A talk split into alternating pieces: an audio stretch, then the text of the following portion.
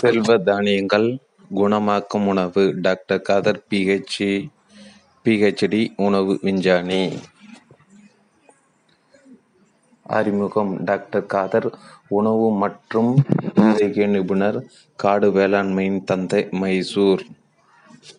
திரு பாலன் காடு வேளாண்மை நிபுணர் மைசூர் தொலைபேசி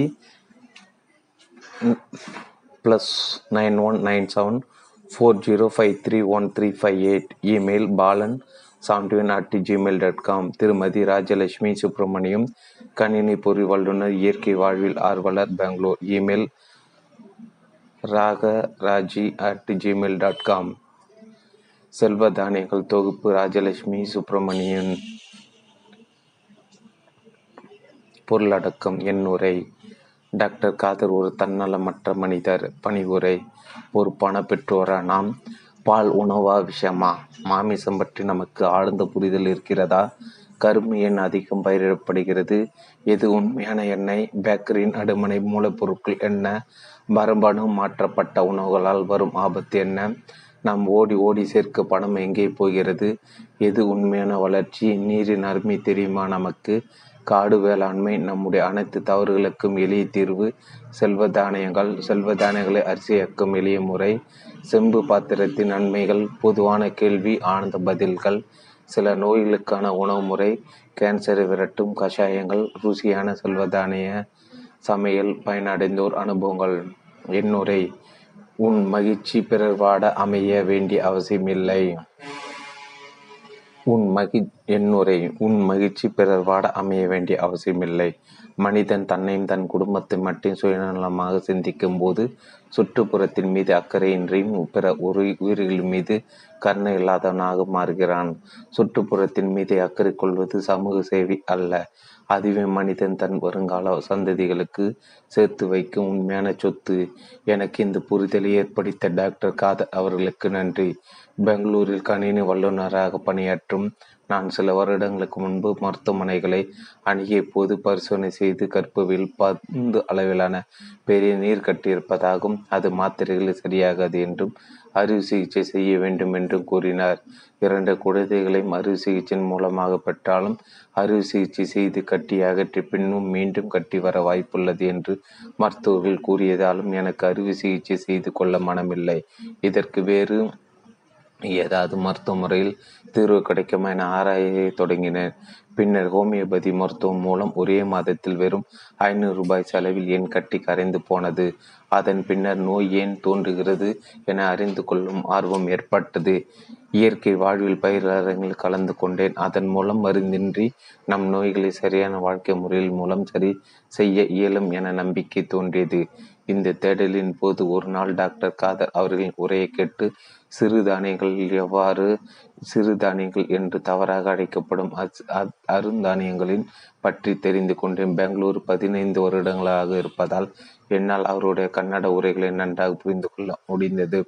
அவருடைய பல மன நேர உரைகளை கேட்டபோது நாம் அறியாமல் நம் குழந்தைகளுக்கும் நம் சுற்றுப்புறத்திற்கும் செய்ய தவறுகள் தள்ள தெளிவாக தெரிந்தது. அவரை நோய்களை தீர்க்கும் மருத்துவராக அல்லாமல் இயற்கை மீட்க வந்த இறைவனாக பார்க்க தொடங்கினேன். அதன்பின் மைசூரில் உள்ள அவரது நிலத்திற்கு சென்று காடு வேளாண்மை பயிற்சி வகுப்பை மேற்கொண்டேன். பின்னர் எனது அலுவலக நண்பர்களுடன் சிறிது நிலத்தில் சாமை குலசாமி ஆகியவற்றை காடு வேளாண்மை முறையில் பயிரிட்டு அறுவடை செய்தோம். எங்களுக்கு பயிலரங்கு நடத்திய திரு பாலன் அவர்களின் ஆலோசனைப்படி கன்னடத்தில் வெளிவந்த நம் குழந்தைகளுக்கு நாம் என்ன விஷயத்தை கொடுக்கிறோம் என்ற புத்தகத்தை ஆங்கிலத்தில் மொழிபெயர்த்தேன். எனக்கு கன்னட பேச தெரிந்தாலும் படிக்க தெரியாதால் என் நண்பர்கள் படிக்க நான் ஆங்கிலத்தில் மொழிபெயர்த்தேன். இதற்கு மிகவும் உதவி செய்த நாகலட்சுமிக்கும் என் மனமார்ந்த நன்றிகள். ஆங்கில மொழிபெயர்ப்பை தொடர்ந்து என் தாய்மொழி தமிழிலும் இந்த கருத்துக்கள் வெளிவர வேண்டும் என்ற எண்ணத்தில் இந்த புத்தகத்தை தொழுத்து வழங்குகிறேன். இது டாக்டர் காதர் அவர்களின் பல மணி நேர சொற்பொழிகள் மேலும் அவரது உரையாடல்களின் மூலம் புரிந்து கொண்ட கருத்துக்களின் தொகுப்பாகும். அவருடைய காணொலிகளை பலருடன் பகிர்ந்து கொண்டும் மிக சிலரை அதற்கான நேரம் ஒதுக்கி அதனை பார்த்து பயன்பெற்றனர். இன்று நம் அனைவரும் நல்ல விஷயங்களுக்கு செலவிட நேரமில்லாத அவசர உலகத்தில் வாழ்ந்து கொண்டிருக்கிறோம். எனவே இந்த சிறு நூல் தொகுப்பு அனைவருக்கு பயனளிக்கும் என நம்புகிறேன். நோயிலிருந்து மீண்டும் வருவது இந்த நூலின் மூல நோக்கம் அல்ல. நம் தவறான உணவு பழக்க வழக்கங்கள் நாமும் நோயுற்று இயற்கை வளங்களையும் கெடுக்கிறோம் என்ற சீரிய புரிதலுக்கு உதவும் நூலாக இதனை கொள்ளவும் கொடிய நோயிலிருந்து எளிமையாக மீண்டு வருவது. இந்த புரிதலால் நாம் பெரும் சிறிய பயன் நாம் நிறைய விஞ்ஞானமும் தொழில்நுட்பமும் படித்திருக்கலாம். ஆனால் நமது அறியாமையினால் நமக்கு நமது சந்ததியினருக்கும் சக உயிர்களுக்கும் சுற்றுப்புறத்திற்கும் செய்யும் தவறுகள் குறித்த புரிதல் இல்லாவிடின் நம் கல்வியால் ஏதும் பயனில்லை. சக உயிர்கள் மீது அன்பு கொண்டு நாம் ஆரோக்கியமாக வாழ்வோம். இந்த புத்தகம் வெளிவர உதவிய ஹீலர் பாஸ்கர் அவர்களுக்கும் கிரியா ஐயா பதிப்பதற்கு மனமான்ற நன்றிகள் பல. அன்புடன் ராஜு செல்வதானியங்கள் டாக்டர் டாக்டர் காதர் ஒரு தன்னலமற்ற மனிதர். டாக்டர் காதர் ஆந்திரா மாநிலத்தின் கடப்பா மாவட்டத்தில் பிறந்தார். Bengaluru institute of science IISc மேற்படிப்பு மேற்கொண்டு ஊக்க மருந்து குறித்து ஆராய்ச்சி செய்து பட்டம் பெற்றவர் அமெரிக்க சுற்றுச்சூழல் விஞ்ஞானிக்கும் பிரபலமான டுபாண்ட் கம்பெனியிலும் பணியாற்றியவர். அவர் பல கோடி ரூபாய் சம்பாதித்த பின் முதுமை காலத்தில் இந்தியா திரும்பி வரவில்லை. தன்னுடைய இளம் வயதான முப்பத்தி ஆறில் பல லட்சம் வருமானத்தை விட்டுவிட்டு நம் மண்ணிற்கு திரும்பியவர். அமெரிக்காவில் இருந்தபோது நடந்த ஒரு நிகழ்வு வருமானத்தை மிகவும் பாதித்தது. ஏழு வயதுக்கும் குறைவான ஒரு சிறுமியை அவர் மருத்துவமனையில் சந்திக்க நேர்ந்தது. அந்த சிறுமி பருவம் அடைந்து விட்டதாகவும் இருபது நாட்களாக இரத்தப்போக்கு நிற்காதாலும் மருத்துவரிடம் வந்திருந்ததை அறிந்து அதிர்ச்சி அடைந்தார். தலைமை மருத்துவருடன் உரையாடிய போது அமெரிக்காவில் சிறுமிகள் ஒன்பது வயதுக்குள் பருவம் அடைவது மிகவும் சாதாரணமாக நடக்கக்கூடியது என அறிந்து கொண்டார். பதினாலு அல்லது பதினைந்து வயதில் இந்தியால் பருவம் அடைவதை பார்த்து அவரால் இதனை எளிதாக எடுத்துக்கொள்ள முடியவில்லை. ஹார்மோன் மற்றும் ஊக்க மருந்துகளை பற்றி அவரது படிப்பு இருந்ததால் இதற்கான காரணம் என்ன என்று தூக்கமின்றி ஆராயத் தொடங்கினார். மூன்று நாட்கள் அவர் இந்த பிரச்சனைக்கு காரணம் அந்த குழந்தைகள் அதிகமாக குடிக்கும் ஜெர்சி பால் தான் என்பதை புரிந்து கொண்டார். இன்னும் பிறக்காத தன் மகளுக்கு இத்தகைய தொல்லைகள் ஏற்படக்கூடாது என முடிவு செய்தார். மேலும் நம் பாரத மண்ணில் இத்தகைய சூழ்நிலை சிறுமிகளுக்கு ஏற்படக்கூடாது என்று எண்ணி இந்தியா திரும்பினார். இந்தியா திரும்பிய அவர் மைசூர் சிஎஃப்டிஆர்ஐ இரண்டு வருடம் பணியாற்றினார். ஹோமியோபதி மருத்துவ பட்டமும் பெற்றார். அவர் மனதில் ரசாயன உணவு முறையினால் ஏற்பட்டுள்ள ஆரோக்கிய சீர்கேடுகளை எவ்வாறு சரி செய்வது என்ற எண்ணம் இப்போது மூடிக்கொண்டே இருந்தது. இதற்கான தீர்வு என்ன என்று ஆராயத் தொடங்கினார். நமக்கான உணவு எது என்று ஆராய்ச்சியில் தினை சாமை வரகு குதிரைவாளி மற்றும் குலசாமையில் அளப்பற்ற ஆரோக்கியம் புதைந்திருப்பதை கண்டறிந்தார் இவை ஐந்திற்கும் செல்வ தானியங்கள் என பெயரிட்டு தன்னிடம் வரும் நோயாளிகளுக்கு ஐந்து தானியங்களை பற்றி எடுத்து கூறி அவர்களுக்கு உணவாக அதை பரிந்துரைக்கிறார். அவருடைய அறிவுரைகளை கேட்டு எண்ணற்றோர் கொடுமையான நோய்களில் இருந்து விடுபட்டனர். அவருடைய மருத்துவ ஆலோசனை பெறுவதற்கு நோயுற்றவர்கள் குறைந்தது மூன்று மாதங்கள் காத்திருக்க நேர்ந்தது. அந்த அளவிற்கு நோயாளிகள் பெருகிவிட்டன. இதனால் டாக்டர் காதர் பெருமை கொள்ளவில்லை. மாறாக விழிப்புணர்வு உரைகளின் மூலம் பலரை ஒரே நேரத்தில் நோயிலிருந்து மீட்க முடியும் என எண்ணி கர்நாடகம் மற்றும் ஆந்திரா பல இடங்களில் பேசத் தொடங்கினார். கிராமப்புற விவசாய மக்களிடம் கலந்துரையாடி அவர் செய்யும் தவறுகளை புரிய வைத்தார். மேலும் காடு வேளாண்மை பயிலரங்குகளும் நடத்தினார். இவருடைய பயிலரங்குகள் விவசாயிகள் மட்டுமின்றி பல இள வயது பொறியியலாளர்களும் கலந்து கொண்டு வேளாண்மை செய்து வெற்றியும் அடைந்தன. விளைவித்த செல்வ தானியங்களை எளிமையாக கைக்குத்தல் மற்றும் திருகு முறையில் எவ்வாறு அரிசியாக மாற்ற முடியும் என்பதையும் பயிற்றுவித்தார். அவருடைய பணிகளுக்கு பரிசாக கிருதி கிரிஷி ரத்னா விருதினை பெற்றார் கன்னட நாளிதழில் வெளியான இவருடைய கேன்சரை விரட்டும் கஷாயம் என்ற கட்டுரை படித்து அதன் வழி நடந்து கொடுமையான கேன்சர் விளைந்து மீண்டு வந்தோர் பலர். அவருடைய வழிகாட்டுதலின்படி நோய்களுக்கு உணவு முறை மற்றும் கஷாயங்கள் இந்நூலில் கொடுக்கப்பட்டுள்ளது. இவருடைய மருத்துவ ஆலோசனைக்காக கோடீஸ்வரர்கள் காத்து கொண்டிருக்கும் பொழுது மைசூர் அருகே இருக்கும் அவரது காடு மனையில் இலவசமாக கிராமத்து மக்களுக்கு வைத்தியம் பார்க்கும் வித்தியாச மனிதர் இவர் சரியான வாழ்க்கை முறையின் மூலம் நாமும் ஆரோக்கியமாக வாழ்ந்து நம் சந்ததிகளும் மகிழ்ச்சியாக வாழும் வகையில் இந்த புவியை விட்டு செல்ல வேண்டும் என்பதை நாம் இவருக்கு செய்யும் கைமாறு பணி உரை டாக்டர் காதர் அவர் ஒரு ஸ்டெராய்டு விஞ்ஞானி மட்டுமல்ல ஆத்மா ஞானி தான் அவர் ஒரு ஹோமியோபதி மருத்துவர் மட்டுமல்ல நோயுற்ற பிணியுடன் கரமேந்தி ஒருவன் நோயை மாயமாக்கும் சித்தர் பெருமான். அவர் ஒரு வேளாண்மை விஞ்ஞானி மட்டுமல்ல நாம் சிதைந்த மண் உயிரோட்டு பெற மீண்டும் பல்லுயிர்கள் பிறகு செய்த மகாபுருஷர் அமெரிக்க கண்டத்தில் பத்து வருட கால கம்பெனியில் முந்தைய விஞ்ஞானியாக பணிபுரிந்து விரக்தி அடைந்து பாரதம் திரும்பியார் அவர். உண்மையான ஆகாரம் எவை என்பதை நோக்கிய தேடலில் பயணத்தை தொடங்கினார் அவர். அந்த பயணத்தில் கண்டறிந்தவைதான் இந்த பிரபஞ்ச ரத்தின செல்வ தானியங்கள் என்ற பெயரால் பெயரிடப்பட்ட தீனை சாமை வரகு குதிரைவாளி மற்றும் குலசாமி. தீனை சாமை வரகு குதிரைவாளி மற்றும் குலசாமி. கர்நாடகத்தின் பல பகுதிகளில் சென்று இதன் விதைகளை சிறு சிறு சேமித்து விவசாயிகளுடன் பரிமாறினார். இருபது வருடங்கள் இதை சாகுபடி செய்யும் விவசாயிகளின் வாழ்க்கையில் இன்று ஒளி பிறந்துள்ளது. மேலும் இவர் தினந்தோறும் நூற்றுக்கும் மேலான நோய்களை கண்டு அவர்களின் நோயை கண்டறிந்து பரிந்துரைக்கும் மருந்து செல்வ தானியங்கள் மற்றும் சுடு கஷாயங்கள் யூடியூப்பில் இவருடைய தெலுங்கு கன்னட உரைகளை கேட்டு கடைபிடித்து பயனடைந்தோர். எனக்கு புற்றுநோய் சரியாயிற்று எனக்கு பிசிடிஓடி சரியாயிற்று எனக்கு தைராய்டு குணமாயிற்று என்று தொலைத்தொடர்பு கொண்டு நன்றிகள் தெரிவிப்பார்கள் ஆயிரம் ஆயிரம். யாருக்கும் தெரிய வேண்டாம் என்று இவர் உரையாற்ற செல்லும் முன்பு தங்கும் அறையில் சால்வை போர்த்தி சாஷ்டாங்க நமஸ்காரம் செய்யும் நவீன மருத்துவர்களும் நூற்றுக்கணக்கானவர் இந்த மருத்துவர்கள் அனைவரும் இவருடைய சிகிச்சை பயனாளிகள். அரிசியும் கோதுமையும் நமது ஆரோக்கியத்தை சிதைத்தன. கூடவே பால் வெள்ளை சர்க்கரை முட்டை மாமிசம் தான். கடந்த எழுபதுலேருந்து எண்பது வருடங்களாக இவற்றை உணவாக உண்டு. மருத்துவமனையில் நோயாளிகளால் நிரம்பும் காட்சிகளை நாம் தினம் தினம் காண்கிறோம். இந்த காட்சி நவீனம் அடிமைத்தனம் நாம் இன்னும் விடுதலை பெறவில்லை. நம் ஆரோக்கியத்தில் நமது தன்னம்பிக்கையில் நம் ஆளுமையில் நாம் நவீன அடிமைகளாக தான் வளம் வந்து கொண்டிருக்கிறோம்.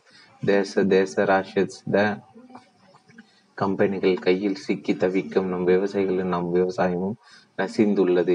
இதை மீட்டெடுக்கும் பணியில் நம்மில் ஒவ்வொருவரையும் சாரும் பொருளாதாரம் மற்றும் பயன்பாடு நோக்கிலிருந்து நம்மை விடுவித்துக் கொண்டு சூழலில் மற்றும் முன்னோர் வழி நோக்கி நாம் மீண்டும் பயணிக்க வேண்டும். அதற்கு நாம் அனைவரும் நம்முடைய உணவு முறை செல்வ தானியங்களுக்கு மாற்ற வேண்டும் என முடங்குகிறார் டாக்டர் காதர். மேலும் அவர் நம் உணவு முறை மாற்றத்தினால் வாரம் ஒரு மருத்துவமனை இந்த புவியில் மூடப்படும் என்கிறார். வளர்ச்சி என்ற பொருள் உண்மை தேடி கடந்த இருபத்தி ஐந்து ஆண்டுகளாக பாரதம் முழுவதும் சுற்றி தெரிந்த எனக்கு டாக்டர் காதர் அவர்களுடன் சேர்ந்து பணியாற்ற வாய்ப்பு கிடைத்தது.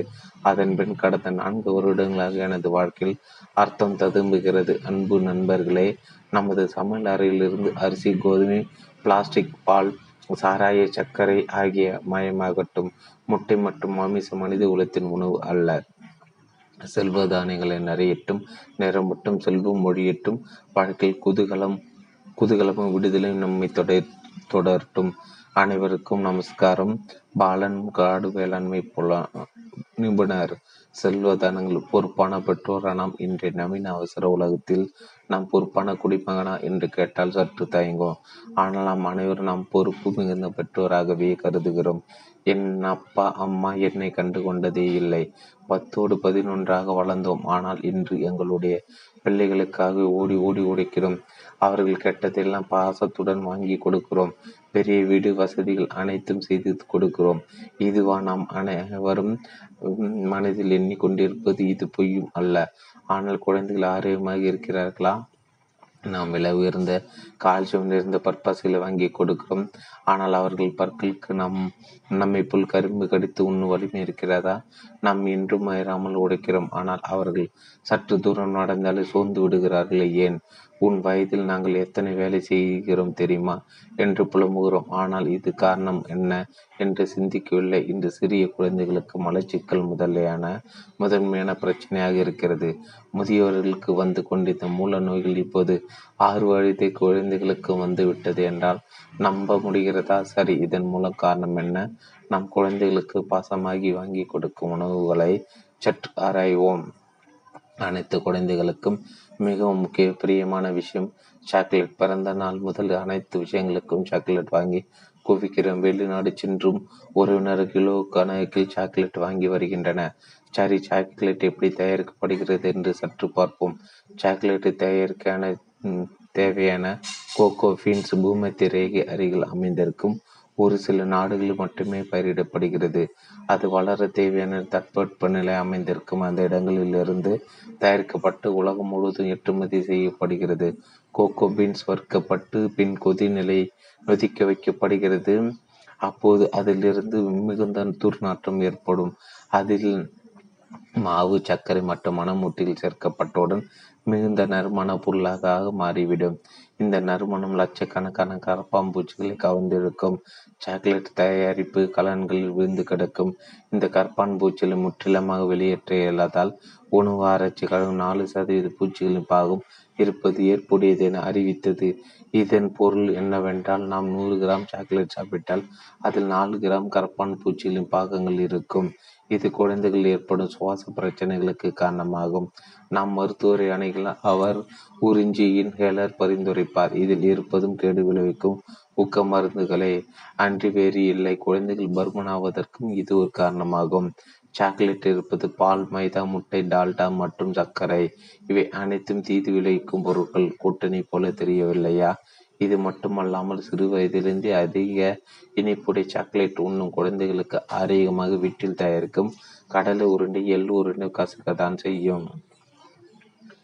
அதிக இனிப்புடைய சாக்லேட் உண்ணும் குழந்தைகள் ஆரோக்கியமாக வீட்டில் தயாரிக்கும் கடலை உருண்டையும் எள் உருண்டையும் கசக்கத்தான் செய்யும். குழந்தைகள் அடுத்து விரும்பி உண்பது அப்பா அம்மா தேவையின்றி இரண்டே நிமிடத்தில் தயாராகும் நூடுல்ஸ்.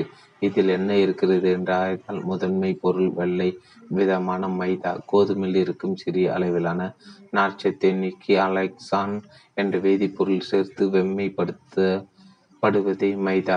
இந்த வேதிப்பொருள் நேரடியாக நமது கணையத்தை பாதிக்கக்கூடியது. முதியவர்களுக்கு வந்து கொண்டிருந்த நீர்வு நோய் குழந்தைகளுக்கு வர மைதா ஒரு முக்கியமான காரணமாகும். அது மட்டுமின்றி கெட்டு போகாமல் இருப்பதற்கு மீண்டும் மீண்டும் சுவைக்கை தூண்டுவதற்கு சேர்க்கப்படும் வேதிப்பொருட்கள் பலவித நோய்கள் உருவாகின்றன. செய்வதற்கு சுலபமாக இருப்பதாலும் சுவையாக தோன்றுவதாலும் இத்தகைய பொருட்களை நாடி செல்கிறோம்.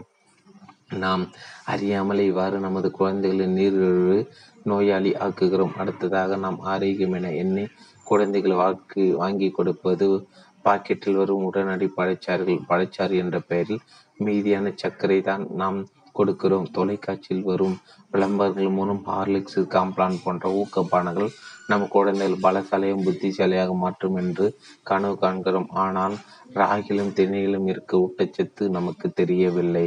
அதன் பின்னர் நமக்கு சத்தான உணவாக தோன்றுவது முட்டை என்று முட்டையும் தயாரிக்கத்தான் படுகிறது. பண்ணல் ஊசி மூலம் உருவாக்கப்பட்டு பின் கோழிகளுக்கு சிறிய மின் அதிர்ச்சி கொடுக்கப்படுகிறது. அந்த அதிர்வு மூலம் முட்டை வெளிவருகிறது. கோழிக்கு முட்டை போட்ட உணர்வு கூட ஏற்படுவதில்லை. கோழிக்கு வேகமாக வளர்வதற்காக கொடுக்கப்பட்ட ஊக்க மருந்துகள் மற்றும் ஆன்டிபயோட்டிக் மருந்தின் தாக்கம் முட்டையில் இருக்கும் என்பதில் ஐயமில்லை. இயற்கைக்கு முரணாக விளைவிக்கப்படும் அனைத்துமே நன்மை விளைவிக்காது.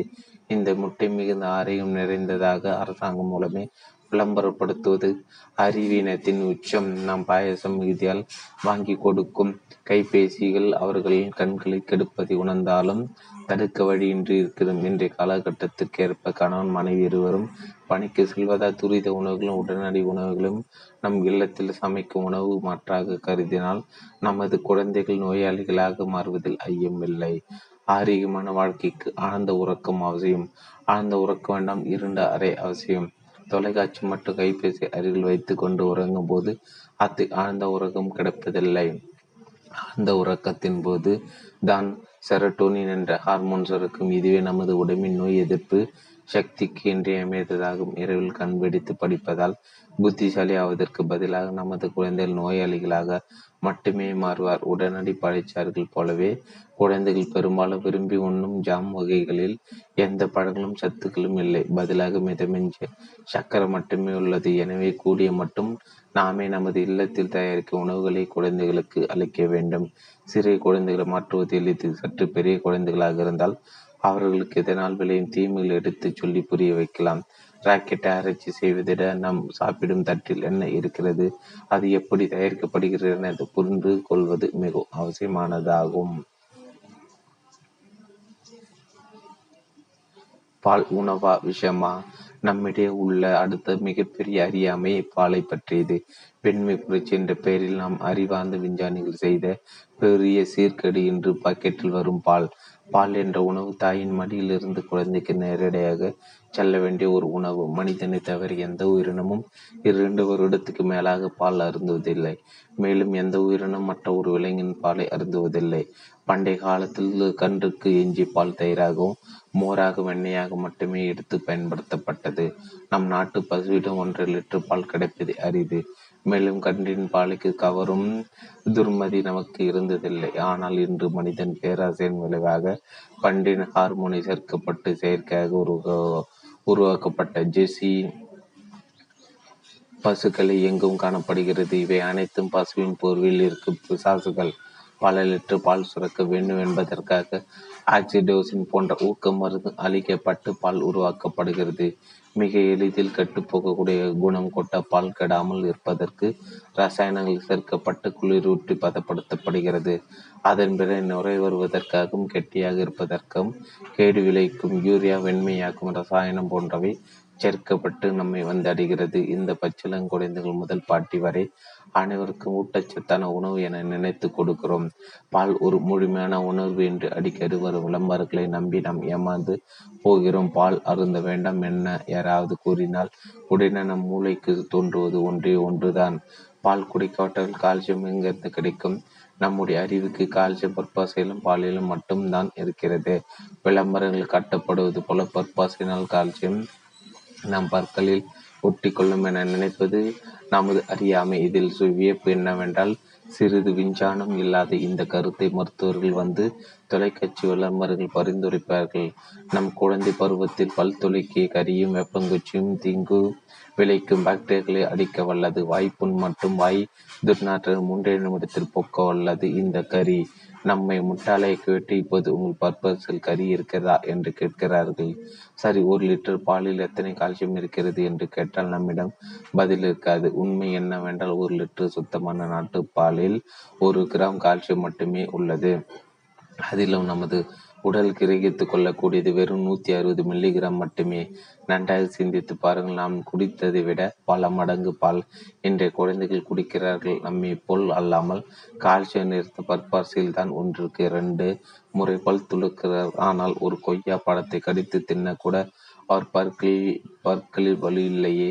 பாக்கெட்டில் வரும் பாலை குடிப்பதால் நமது குழந்தைகள் பற்கள் மட்டும் பாடாகவில்லை. பெண் குழந்தைகளின் இயற்கை சுழற்சியே இதனால் பாழப்பட்டு போனது? பசுவிற்கு கொடுக்கப்பட்ட ஊக்க மருந்து பாலின் வழியாக நம்மியம் வந்து அடைகிறது. இதன் காரணமாக பெண் குழந்தைகள் மிக சிறிய வயதில் பூப்படைகின்றன. பதினைந்து வயதில் பூப்படைவது பெண்ணின் இயற்கையாக இருந்தது. இன்று எட்டு வயதில் பெண் குழந்தைகள் பூப்படைகின்றன. இந்த நோய் இது நோய் அல்ல நம் இயற்கையை மாற்றிவிட்டோம். இதுதான் நமது விஞ்ஞானத்தில் விபரீதம். இதோடு சிக்கல் நின்றுவிடவில்லை இந்த பால் மூலமாக கர்ப்பை கோளாறுகள் ஹார்மோன் குறைபாடுகள் ஒழுங்கற்ற மாதவிலக்கு போன்றவை ஏற்படுகின்றது. பாலினால் பெண் குழந்தைகளுக்கு தான் தொல்லைகளா என எண்ண வேண்டாம். ஆண்களோட மலட்டுத்தன்மைக்கு இது ஒரு காரணியாகும். இன்னும் சிலருக்கு பாலில் பாலினால் பெண் குழந்தைகளுக்கு தான் தொல்லைகள் என எண்ண வேண்டாம். ஆண்களோட மலத்துத்தன்மைக்கு இது ஒரு காரணியாகும். இன்னும் சிலருக்கு பாலில் தான் குழந்தைகள் வளர்ச்சிக்கு தேவையான சத்துக்கள் இருப்பதாக எண்ணம் உள்ளது. ஒரு வகையில் அதில் சிறிது உண்மையும் உள்ளது. ஆறு மாதத்தில் நம் குழந்தைகள் வளருவதற்கும் ஒரு கன்றுக்குட்டி வளருவதற்கும் எவ்வளவு வேறுபாடு உள்ளது? கன்றுக்குட்டி ஆறு மாதத்தில் நூறு கிலோ எடையை அடையும். நம் குழந்தைகள் மாடு போல் வளர விரும்புகிறோம். என்ன? இப்போது வேடிக்கையான விளம்பரம் ஒன்றை காணலாம். உங்கள் குழந்தைகளுக்கு பாலின் சத்தும் சென்று சேரவில்லா. பாலில் உருவான சத்துக்கள் நிறைந்த பனீர் சீஸ் வாங்கி கொடுங்கள் என்று பாலை விரும்பாத குழந்தைகளும் இதனை விரும்பி நிறைய சாப்பிடுகிறார்கள். பால் வணிகம் ஆயிற்று. அதனை தொடர்ந்து நோய்களின் வணிகமும் ஆயிற்று. இதுதான் ஊருக்கள் இரண்டு மாங்காயோ. உண்மையில் பாலின் அடுத்த பரிணாமம். இவை அனைத்தும் பால் பொருட்கள் அதிகம் உட்கொள்ளும் வியட்நாம் வியட்நாம் போன்ற நாடுகளில்தான் எலும்பு தேய்மான பிரச்சனை அதிகம் செயற்கையான. வியட்நாம் போன்ற நாடுகளில் தான் எலும்பு தேய்மான பிரச்சனை அதிகம் செயற்கையான முறையில் தயாரிக்கப்படும். இந்த பாலை பருகுவதால் சிறுநீரக பாதிப்புகள் எலும்பு முறிவுகள் மற்றும் புற்றுநோய் கூட வர வாய்ப்பு இருக்கிறது என ஆய்வுகள் தெரிவிக்கின்றன. இன்று சர்க்கரை நோயாளிகளின் எண்ணிக்கை அதிகமாகிவிட்டது மட்டுமல்லாமல் நோய் ஏற்படும் வயது குறைந்து குழந்தைகளும் நோயாளி ஆவதுதான் அபாயத்தின் அறிகுறி. இன்று நமக்கு அனைத்திற்கு மாத்திரை தேவைப்படுகிறது. மலம் கிடைக்க பசி எடுக்க தூக்கம் வர தாம்பத்தியம் கொள்ள குழந்தை பெற்று கொள்ள போன்ற இயற்கையான விஷயங்களுக்கும் மாத்திரைகளும் அறுவை சிகிச்சைகளும் தேவைப்படுகிறது. பெங்களூரு ஆயிரம் கணிப்பொறி வல்லுநர்கள் பரிசோதித்த போது வெறும் மூன்று பேருக்கு மட்டுமே ஐம்பது மில்லியனுக்கு அதிகமான விந்தணுக்கள் கண்டறியப்பட்டது. பெண்களுக்கு மாதவிலக்காய் மற்றும் கருப்பை பிரச்சனைகள் ஆண்களுக்கு விந்தணுக்கள் குறைபாடு இப்படி இருந்தால் குழந்தை எப்படி பிறக்கும்? இன்றே இப்படி இருந்தால் வரும் சந்ததிகளின் எதிர்காலத்தை நினைத்து பார்க்க முடியுமா? ஜெர்மனியில் இந்த நிலை ஏற்கனவே உருவாகிவிட்டது. குழந்தை இல்லாத தம்பதிகளே அங்கு அதிகம். அங்கு குழந்தை பெற்றுக்கொண்டால் அரசாங்கம் அனைத்து சலுகைகளும் வழங்குகிறது. ஏனென்றால் அங்கு குழந்தை பிறப்பது அரிதாகிவிட்டது. இங்கும் வீதிக்கு வீதி செயற்கை கதிர் திரைப்பு மையங்கள் உருவானதற்கு இயற்கை மாறாக தயாரிக்கப்படும் பால் ஒரு முக்கிய காரண காரணியாகும். செல்வ தானியங்கள் நிஜம் என்றால் பால் நமக்கான முழுமையான உணவு அல்ல.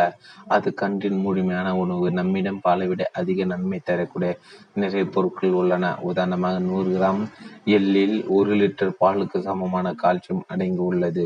ஒரு பிடி எள்ளை ஊற வைத்து பால் எடுத்து நாட்டு சர்க்கரை கலந்து ஏலக்காய் சேர்த்து குடித்தால் சுவை சத்து மிகுதியாகவே கிடைக்கும். இதே போல நிலக்கடலை பால் செய்யலாம். நிலக்கடலை ஒரு இரவு ஊற வைத்து முளைக்கட்டி பால் எடுக்கலாம். இது மற்றும் தேங்காய் பாலில் அடங்கிய சத்துக்கள் ஏறலாம். தேங்காய் பாலுடன் கருப்பட்டி கலந்து பருகினால் அது காயகால பொம்பல் உடலை உரும்பு உறுதியாக்கி நமக்கு நோய் எதிர்ப்பு சக்தியை வழங்கும். இதனுடன் புதினா கருவேப்பிலை கேரட் பீட்ரூட் என ஏதோ ஒன்று சேர்த்து தினமும் ஒரு வண்ணத்தில் பாலை கொடுத்தால் குழந்தைகள் விரும்பி உண்பார்களே. பீட்ரூட் கீர் கருவேப்பிலை கீர் நிலக்கடலை பால் தேங்காய் பால் கேரட் கீர். மேலும் ராகி தினை போன்ற தானியங்களை ஊற வைத்து பால் எடுத்தும் பருகலாம் இவை அனைத்தும் உண்மையான சத்து பானங்கள். தானியங்களில் இருந்து பெறப்படும் பாலை சூடாக பருக விரும்பினால் அடுப்பில் ஒரு பாத்திரத்தில் தண்ணீர் ஊற்றி அதனுள் ஒரு பாத்திரத்தில் இந்த பாலை வைத்து சூடு செய்யலாம். நேரடியாக சூடு ஏற்றக்கூடாது இன்றைய நவீன தாய்மார்களுக்கு குழந்தைக்கு தாய்ப்பால் கொடுக்க நேரமோ மனமோ இல்லாமல் போவது வேதனைக்குரிய விஷயம். பால் கொடுப்பதன் மூலம் அழகு குறைவதில்லை. மாறாக பாலூட்டும் மண்ணையர் புற்றுநோயிலிருந்து தப்ப முடியும். ஊட்டச்சத்து குறைப்பட்டினால் பால் சுரக்காவிட்டால் பால் பவுடர்களை நாடாமல் பாலை அதிகரிக்கும் வழிகளை மேற்கொள்ள வேண்டும். நாம் அன்றாட உணவில் இருந்து இந்த பால் பொருட்களை நீக்குவதே நாம் ஆரோக்கியத்தை நோக்கி அடியெடுத்து வைக்க உதவும் முதல் அடி.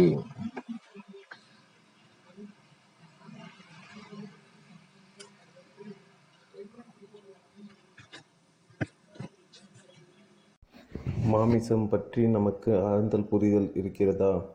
மாமிசம் பற்றி நமக்கு ஆழ்ந்த புரிதல் இருக்கிறதா?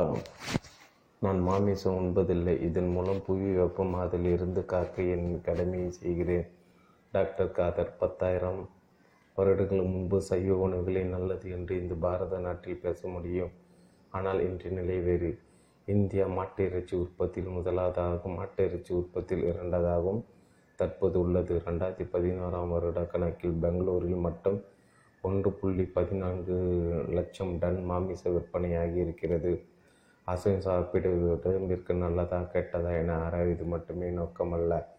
இந்த மிதமிஞ்ச மாமிசம் எவ்வாறு உற்பத்தி செய்யப்படுகிறது? இதனை உண்பதால் வரும் கேடுகள் என்ன? இதனால் நாம் இயற்கைக்கு பல ஏற்படுத்தும் சீர்கேடுகள் என்ன என்று பார்ப்போம். நாம் சில வருடங்களுக்கு முன்பு செய்த புள்ளி விவரத்தை காண்போம். அப்போது இருந்த கணக்கின்படி நம்மிடம் கோடி ஐம்பதாயிரம் மில்லியன் பன்றி ஐந்தாயிரம் மில் மில்லியன் மாடு ஆறாயிரம் மில்லியன் கோழி அரை கிலோ பன்றி முந்நூறு கிலோ மாடு அறுநூறு கிலோ சராசரி சரியாக ஒரு கிலோ இறைச்சி உருவாக்க நமக்கு ஏழு கிலோ தானியம் வேண்டும்.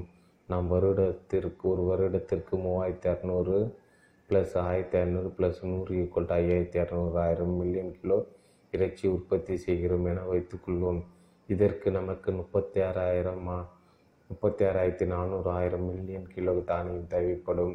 இவ்வளவு தானியங்கள் எங்கிருந்து வருகிறது? இந்த விலங்குகளின் உணவு தேவைக்காக நம் நாட்டின் காடுகள் அழிக்கப்படுகின்றன. பல ஏக்கர் நிலங்களின் ரசாயன உரங்கள் தூவப்பட்டு இந்த விலங்குகளுக்கும் பறவைகளுக்குமான தானியங்கள் விளைவிக்கப்படுகின்றன. நம் நாட்டின் நீர்வளம் சுரண்டப்பட்டு நிலங்கள் மலடுகளாக மாறுகின்றன. இந்தட்டில் என்ன இருக்க வேண்டும் என நீ சொல்லாது என்று கூச்சல் போடுபவர்களுக்கு இந்த இயற்கை சீர்கேடுகள் பற்றிய பார்வை உண்டா? விலங்குகளுக்கான தானியம் மற்றும் நீர் தேவை மிகவும் அதிகம். அதன் மேலே உள்ள படத்தில் எளிதில் உணர்ந்து கொள்ளலாம். புவியில் இன்று மனிதர்கள் பட்டினியில் இறந்து கொண்டிருக்கின்றார்கள். குடிக்க தண்ணீர் என்று ஐந்தாயிரம் மக்கள் தினமும் இருப்பதாக ஆய்வுகள் தெரிவிக்கின்றன. நீருக்காக அண்டை மானங்களுடன் சண்டை போட்டுக் கொள்கிறோம் அத்தகைய நீர் எவ்வாறு விரயமாக்கப்படுகிறது என்ற புரிதல் மட்டும் இல்லை. தொண்ணூற்றோரு சதவீதம் அமேசான் காடுகளில் இந்த விலங்கு விவசாயத்தால் அழைக்கப்பட்டது குறித்து தெளிவு நமக்கு இல்லை. காடுகளை அடிப்பது மூலம் பல உயிரினங்கள் அழிவின் விளிம்பில் இருக்கின்றன. ஒரு கிலோ தானியத்தில் ஐந்து மனிதர்கள் சாப்பிட முடியும். ஆனால் ஒரு கிலோ மாமிசம் சாப்பிடும்போது நமது முந்தைய கணக்கின்படி சராசரியாக முப்பத்தைந்து மனிதனுக்கு தேவையான உணவு உண்டு விடுகிறான். இது மட்டுமின்றி இந்த மாமிசம் அனைத்துமே ஊக்க மருந்துகள் போன்ற விஷயங்கள் கொடுக்கப்பட்டு வேகமாக வளர்க்கப்படுகிறது. இரண்டு வருடத்தில் வளர வேண்டிய கோழி ஒரு ரெண்டே மாதத்தில் உருவாக்கப்படுகிறது.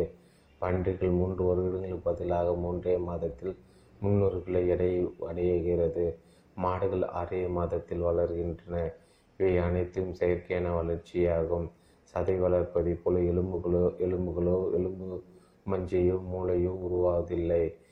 அதனால் தான் இந்த கோழிகள் நடக்கக்கூட முடியாமல் படுத்தி இருக்கும் எலும்பு மஞ்சளில் நோய் எதிர்ப்பு சக்தி சிவப்பணுக்கள் வெள்ளை அணுக்கள் டி செல்ஸ் அனைத்தும் இருக்கும்.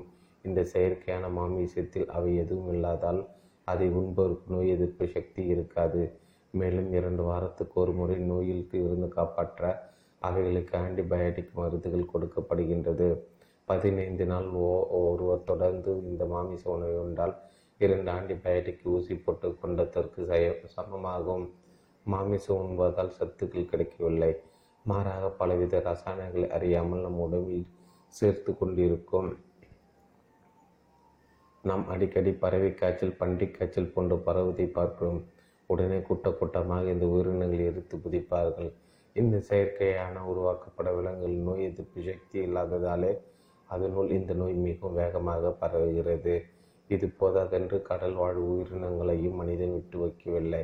இப்போதே ஐம்பது சதவீத உயிரினங்கள் அழிந்துவிட்டது மீன் சாப்பிட்டால் புத்திசாலியாக இருக்கலாம் என்ற எண்ணம் நம்மிடையே உள்ளது. ஆனால் ஆய்வுகள் மீன்கள் காரியம் மற்றும் பாச பாதரச துகள்கள் இருப்பதாக கூறுகிறது. கூடவே பிளாஸ்டிக் துகள்களும் காணப்படுகின்றதாம். இதனால் மீன் சாப்பிடுகிற புத்திசாலிகள் அல்லாமல் அறிவில் மந்தமானவர்களாக மாறுகிறார்கள். இந்த மாமிச உற்பத்தியில் மற்றொரு கொடுமை என்னவென்றால் அளவுக்கு அதிகமாக வெட்டப்படும் மாமிசத்தில் ஐம்பது சதவீத உபயோகம் இல்லாமல் வீணாக்கப்படுகிறது குறிப்பாக வெளிநாடுகளில் இந்த மாமிச கடிகள் மலை போல் குவிந்திருப்பதை காணலாம். மெத்த படித்த மனிதன் இதனை சும்மா விடுவானா? இதிலிருந்து ஒரு பொருள் தயாரிக்கப்பட்டு நமக்கு வனஸ்பதி டால்டாவாக திருப்பி அனுப்பப்படுகிறது.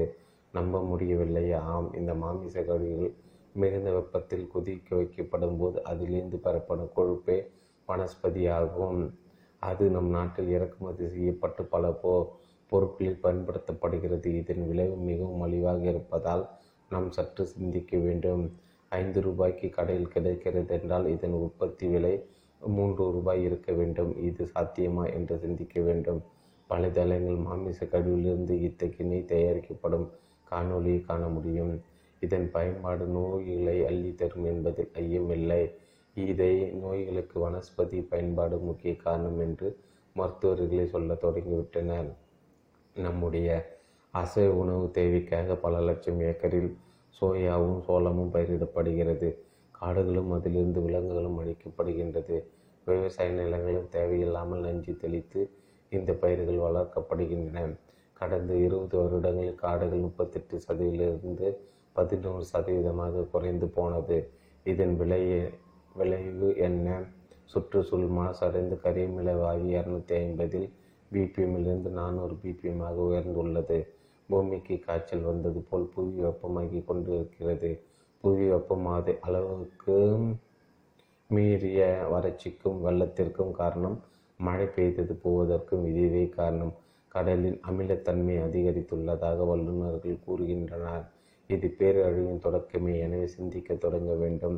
நாம் உண்ணும் உணவு உண்ணும் ஒவ்வொரு தட்டு மாமிச உணவும் நம் உடலை கெடுத்து நம் பூமியும் சூடாக்கி கொண்டு இருக்கின்றது என்ற புரிதலுடன் வாழத் தொடங்குவோம். ஒருவருக்கு ஒரு நாள் அசைவம் சாப்பிடாமல் இருந்தால் நாலாயிரத்தி நூற்றி அறுபத்தி மூணு லிட்டர் தண்ணீர் சேமிக்கலாம்.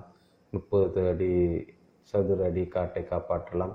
இருபத்தஞ்சி கிலோ தானியம் சேமிக்கலாம் தொண்ணூறு கிலோ கரியமில வாயிலிருந்து புவியை காக்கலாம். கரும்பு ஏன் அதிகம் பயிரிடப்படுகிறது?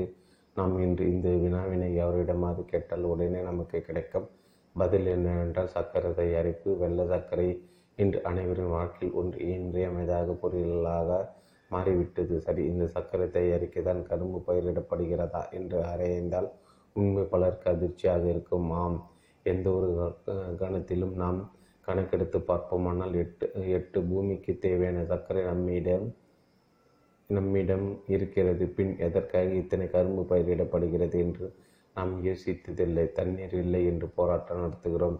பின்னர் மிகவும் தண்ணீர் தேவைப்படும் கரும்பை அதிக அளவில் தேவையில்லாமல் தயாரிக்கிறோம். ஏன் இந்த முரண்பாடு? இதனை புரிந்து கொள்ள வெள்ளப்பாகை பளபளப்பாக சர்க்கரையாக மாற்றும் தொழில்நுட்பத்தை ஆராய வேண்டும். இந்த தொழில்நுட்பத்தில் நமக்கு கிடைக்கும் இரண்டு பொருட்கள் வெள்ளை சர்க்கரை மற்றும் சாராயம்.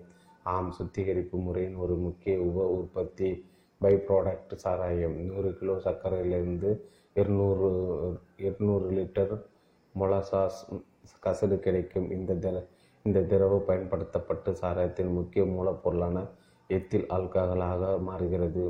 இந்தியா தான் உலகத்தில் மொசோ மொலாசாஸ் கஸ் கசடை அதிகமாக ஏற்றுமதி செய்யும் நாடு என்பது மற்றொரு வேதனைக்குரிய விஷயம். முதலில் வெள்ளை சர்க்கரை பற்றி தெரிந்து கொள்வோம். கரும்பிலிருந்து சர்க்கரை பிரித்தெடுக்கும் நவீன முறையில் பசு முதலான கால்நடைகளில் எலும்பு துகள்களும் வெள்ளை நிறம் கொடுக்க இரும்பி இரும்பிலிருந்து துரு அகற்றும் பாஸ்பரிக் அமிலமும் பெருமளவில் பயன்படுத்தப்படுகின்றன.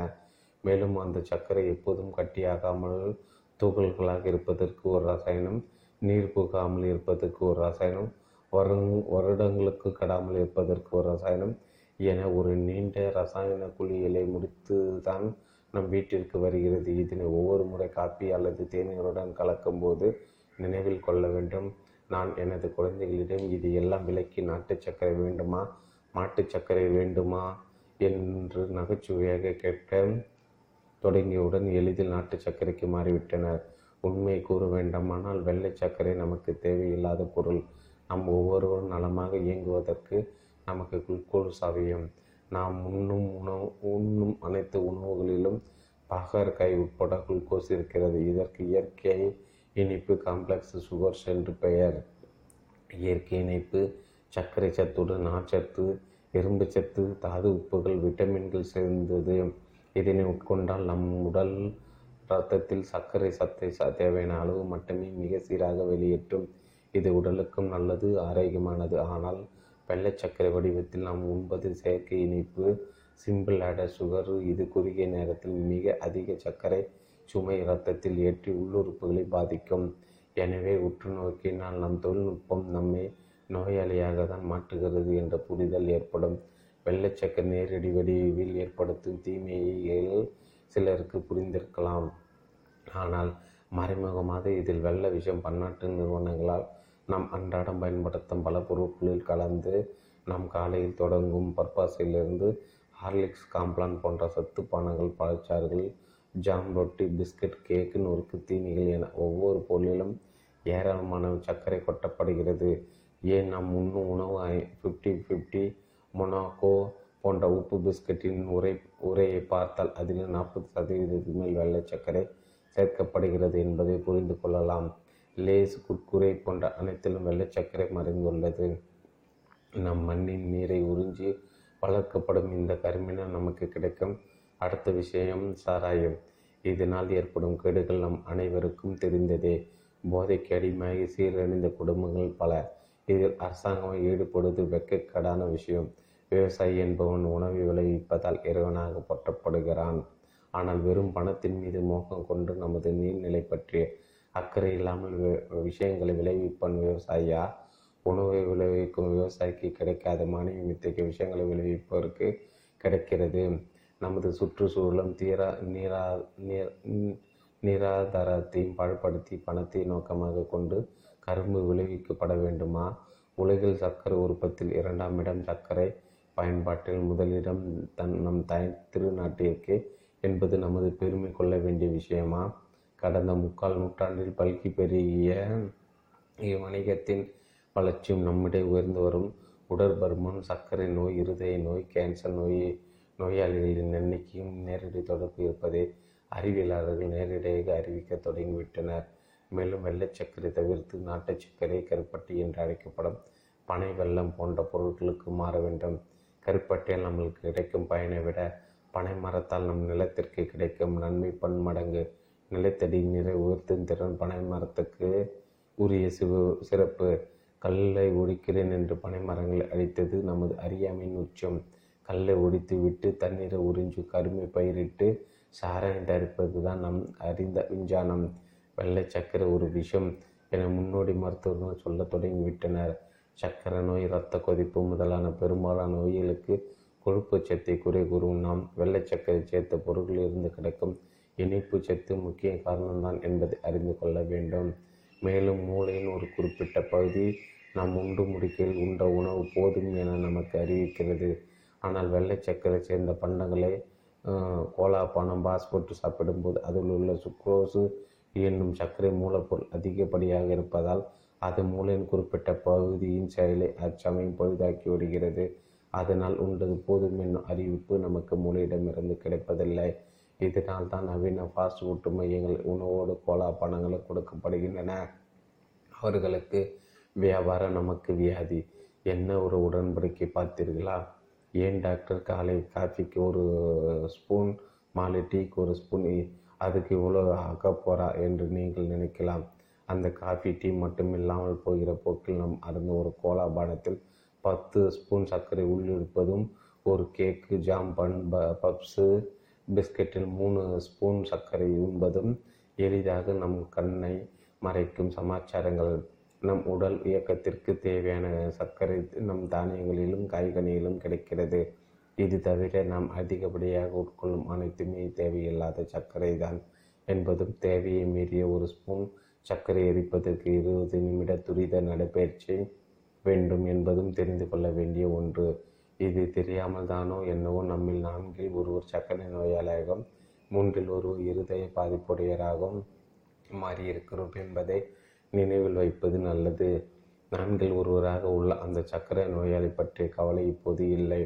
இயற்கையே அவர்களுக்கான சர்க்கரை பந்தி பத்தியத்தை தந்தாகிவிட்டது. மீதமுள்ள மூவரில் நீங்களும் ஒருவராக இருந்தாலும் உங்கள் இல்லத்தில் வளரும் குழந்தை இருந்தாலும் வெள்ளை சர்க்கரைக்கு முழுக்கு போட்டுவிட்டு நம் பாரம்பரிய இனிப்பூட்டிகளுக்கு மாறும் நேரம் இதுதான் இடித்த மாவினை வேக வைத்து வெள்ளை பாகினை சேர்த்து கட்டிய எள்ளு இடித்த மாவினை வேக வைத்து வெள்ளை பாகினை கட்டி எள்ளு உருண்டை பாசிப்பயிறு மாவு உருண்டை அக்கரை வடிசல் சர்க்கரை பொங்கல் அதிரசம் பாயசம் மோதகம் பணியாரம் பஞ்சமிர்தம் பொரி விளங்காய் என வகை வகையாக இனிப்போடு உடலுக்கு ஊட்டம் அளித்த பண்டங்களை நாம் ஒன்று அறியாமல் இருந்ததில்லை. இவை ஒவ்வொன்றுமே நார்ச்சத்து புரதம் கனிமச்சத்துக்களை வளரும் குழந்தைகளுக்கு விடலை பருவத்தினருக்கு இனிப்பாய் அள்ளி வழங்க இவை அனைத்திற்கும் இனிப்பின் மூலப்பொருளாக இருந்தது. பெரும்பாலும் தேன் வெள்ளம் மற்றும் கருப்பட்டி மட்டுமே. நாட்டு சர்க்கரை மற்றும் வெள்ளத்திலும் வெண்மை நிறம் ஏற ஆக்சாலிக்கும் பயன்படுத்தப்படுகிறது. இது உடல் சென்று சிறுநீரக கல்லை உண்டாக்குகிறது. கெமிக்கல் கலப்படம் அல்லாத நாட்டு சர்க்கரை வெள்ளம் கடைகளில் கிடைக்கும். இவை கருப்பு ஏறியதும் இளம் மஞ்சளமாக இருக்கும். மேலும் பூச்சி மருந்து கலக்காத கரும்பு பயிர்களின் ஆர்கானிக் வெள்ளமும் கடைகளில் கிடைக்கிறது. இவற்றை பயன்படுத்துவதே சிறந்தது. மேலும் நீரை உறிஞ்சும் தன்மை கெமிக்கல் கலப்படம் இல்லாத வெள்ளத்திற்கு உண்டு. ஆதலால் பிசுபிசுத்து போகலாம். கவலை வேண்டாம். பா பானையிலோ பீங்கான் பாத்திரத்திலோ பத்திரப்படுத்தி வைக்கலாம். வளரும் குழந்தைகளை அடிமை பழக்கத்திற்கு தள்ளும் சாக்லேட்டிலிருந்து காத்து ஆரோக்கிய தரும் பாரம்பரிய இணைப்புக்கு மாற்றுவது ஒரு பெற்றோரின் தார்மீக கடமை. எது உண்மையோ எது உண்மையான எண்ணெய் அடுத்து நம்ம நம்மில் பலருக்கு தெரியாத விஷயம் நாம் அன்றாடம் ஆரோக்கியம் என நினைத்து பயன்படுத்தும் சுத்திகரிக்கப்பட்ட எண்ணெய் சுத்திகரிக்கப்பட்ட எண்ணெய் என்றவுடன் நமக்கு தோன்றுவது கெட்ட பொருட்கள் நீக்கப்பட்ட எண்ணெய் என்பதே ஆகும் ஆனால் உண்மை என்னவென்று பார்த்தால் நாம் உபயோகப்படுத்தும் எந்த ஒரு சுத்திகரிக்கப்பட்ட எண்ணம் நிஜமான எண்ணெயே கிடையாது. இது எப்படி உருவாக்கப்படுகிறது என்று பார்ப்போம். கச்சா எண்ணெய் சுத்திகரிப்பின் போது பல நிலைகளில் வடிகட்டப்படும் சி எயிட் ஆக்டைன் யூனிட்டுக்கு அதிகமாக இருக்கும் பொருள் பெட்ரோல் டீசல் போன்ற எரிபொருளாக மாறுகிறது. ஆக்டைன் யூனிட்டுக்கு கீழே உள்ள எண்ணெய் மினரல் ஆயில் என அழைக்கப்படுகிறது. இந்த எண்ணெய்க்கு என்று ஒரு நிறமோ மனமோ கிடையாது. ஒரு லிட்டர் பெட்ரோல் பொருளுக்கு சுமார் இரநூத்தி ஐம்பது மில்லி லிட்டர் இந்த கழிவு எண்ணெய் கிடைக்கும். சரி இதை எப்படி பயன்படுத்தலாம் என்ற பன்னாட்டு நிறுவனங்களை கண்டுபிடிப்பை நாம் இன்று உபயோகிக்கும். சுத்திகரிக்கப்பட்ட எண்ணெயின் மூலப்பொருள். இந்த கழிவு எண்ணெயில் தேங்காய் மனம் சேர்க்கப்பட்டால் அது தேங்காய் எண்ணெய். எள்ளின் மனம் சேர்க்கப்பட்டால் அது நல்ல எண்ணெய். இன்று நாம் எல்லோரும் சூரியகாந்தி எண்ணெய் தான் உபயோகிக்கிறோம். ஆனால் அத்தனை சூரியகாந்தி எங்கே பயிரிடப்படுவதில்லை? எங்கும் பயிரிடப்படுவதில்லை. இந்த நிலை கடந்த ஓராண்டாக உலக அளவில் சூரியகாந்தி உற்பத்தி பாதியாக குறைந்துவிட்டது. ஆனால் இந்த எண்ணெயின் பயன்பாடு அதிகரித்துள்ளது. நம் ஊரில் ஒரு கிலோ சூரியகாந்தி விதை நூற்றி ஐம்பது ரூபாய்க்கு மேல் போய்விட்டது. அதிலிருந்து எண்ணெய் எடுத்தால் லிட்டர் இரநூறு ரூபாய்க்கு மேல் விற்க வேண்டும். ஆனால் ஒரு லிட்டர் எண்பது ரூபாய்க்கு எப்படி விற்கிறார்கள்? இது குறித்து நாம் யாரும் சிந்திப்பதில்லை. இதே நிலைதான் தேங்காய் எண்ணெய் நல்ல எண்ணெய் மற்றும் கடலை எண்ணெய்க்கும் மினரல் ஆயில்களை சந்தைப்படுத்த இங்கு பாரம்பரியமாக உபயோகித்து வந்த கடலை எண்ணெய் தேங்காய் எண்ணெய் போன்றவை கெடுதல் என வியாபாரம் செய்யப்பட்டது அதிக அளவில் சூரியகாந்தி எண்ணெய் உபயோகிப்பது ஊக்குவிக்கப்பட்டது. அதில் கொழுப்பு இல்லை கொலஸ்ட்ரால் இல்லை என்று மருத்துவர்கள் பரிந்துரை செய்ய தொடங்கினர். ஆமாம் அதில் ஒன்றுமே இல்லை தானே நம் பாரம்பரிய எண்ணெய்களான நல்லெண்ணெய் கடலெண்ணெய் தேங்காய் எண்ணெய் போன்றவற்றை அப்படியே உபயோகிக்க முடியும். ஆனால் sunflower soya cotton palm oil எல்லாமே ஆசிடு கெமிக்கல் போட்டு ரீஃபண்ட் செய்து மட்டுமே உபயோகிக்க முடியும். அடுத்ததாக பன்னாட்டு நிறுவனங்களால் பிரபலப்படுத்தி வருவது தவிட்டு எண்ணெய் ரைஸ் பிரைன் ஆயில் உண்மை என்னவென்றால் நூற்றி எண்பது கிலோ தவிட்டில் இருந்து நமக்கு இருநூறு மில்லிக்கும் குறைவான எண்ணெயே கிடைக்கும். அப்படி இருக்க இந்த தவிட்டு எண்ணெய் எங்கிருந்து வருகிறது என்று சிந்தித்து பார்க்க வேண்டும். இதன் பின்னர் மிகவும் ஆரோக்கியமாக விளம்பரம் செய்யப்படுது. ஆலிவ் எண்ணெய் உலகில் மிக குறைந்த அளவில் தான் ஆலிவ் மரங்களும் இருக்கின்றன. ஆலிவ் ஆயில் மட்டுமே எங்கும் எப்போதும் கிடைக்கிறது என்றால் கலப்படம் அப்பட்டமாக தெரிகிறது அல்லவா? ஆகவே நாம் இப்போது சுத்திகரிக்கப்பட்ட எண்ணெய் என்ற பெயரில் உபயோகிக்கும் அனைத்து எண்ணெயும் கலப்பட எண்ணெயே. நாம் பாரம்பரிய முறையில் மரச்செக்கு தயாரிக்கப்பட்ட எண்ணெய் மருந்துக்கு நிகரானது. உயிர்ச்சத்துக்கள் இல்லாத எண்ணெய் சமையலுக்கு பயன்படும் போது உடல் ஆரோக்கியத்துக்கு கேடு விளைவிக்கும். அதேபோல் இயந்திரங்கள் அதிவேகத்தில் பிரிந்தெடுக்கப்படும் எண்ணெயில் உயிர்ச்சத்துக்கள் இல்லாத நிலையில் அவை அதிகம் சூடாக்கப்படும் போது ரசாயன கலவையாக மாறுகிறது. இதனால் தான் மக்கள் பல்வேறு நோய் தாக்குதல்களுக்கு உள்ளாகும் நிலை ஏற்படுகிறது. இயந்திரத்தில் எண்ணெய் பிழியும் போது அது மூலப்பொருளை நன்றாக பிடிந்து விடுவதால் அதில் கிடைக்கும் புண்ணாக்கில் உயிர்ச்சத்துக்கள் மிஞ்சாது. ஆனால் மரச்செக்கில் மெதுவாக எண்ணெய் பிடிவதால் நாற்பது சதவீதம் மட்டுமே எண்ணெய் கிடைக்கிறது. இதனால் பிடிந்தெடுக்கப்படும் எண்ணெய் அடர்த்தியாகவும் நிறமாகவும் மனமாகவும் இருக்கும். மேலும் அதில் உடல் ஆரோக்கியத்திற்கு தேவையான ஊட்டச்சத்துக்களும் அதிகமாக இருக்கும். இதில் கிடைக்கும் புண்ணாக்கிலும் ஊர் சத்துக்கள் எஞ்சியுள்ளதால் அதை உண்ணும் கால்நடைகளுக்கும் ஆரோக்கியத்தை கொடுக்கிறது. நம் முன்னோர்கள் செக்கில் பிழிந்திருக்கும் எண்ணெயை அப்படியே பயன்படுத்தினார். உடற்பயிற்சி முடிந்ததும் ஒரு கிண்ணம் நல்ல எண்ணெய் குடிக்கும் வழக்கத்தையும் கடைபிடித்தனர் உணவுக்கு மட்டுமின்றி குளியலுக்கு மசாஜ் செய்யவும் நல்ல எண்ணெய் பயன்படுத்தல முட்டு வலி பிரச்சனையின்றி வாழ்ந்தனர். அதனால எள் எண்ணெய் என்பதற்கு பதிலாக நல்ல எண்ணெய் என்று அவர்கள் குறிப்பிட்டனர் பல தைராய்டு நோய்களின் ரீஃபைன்டு எண்ணெயை விட்டு மரச்சக்க எண்ணெய்க்கு மாறியுடன் நோயிலிருந்து விடுபட்டுள்ளனர். எனவே விலை குறைவாக உள்ள இந்த கலப்பட எண்ணெய் விடு விடுத்து சற்று விலை அதிகமானால் உண்மையான எண்ணெயை பயன்படுத்தி நாம் நலமுடன் வாழ இன்றியமையாதது. நாம் இதில் பணத்தை மிச்சப்படுத்த எண்ணினால் ஒன்றுக்கு பத்தாக மருத்துவருக்கு கொடுக்க வேண்டி வரும். எனவே இந்த புரிதலுடன் பாரம்பரிய எண்ணெய்க்கு மாறுவோம். பேக்கரியின் அடுமனை மூலப்பொருட்கள் என்ன?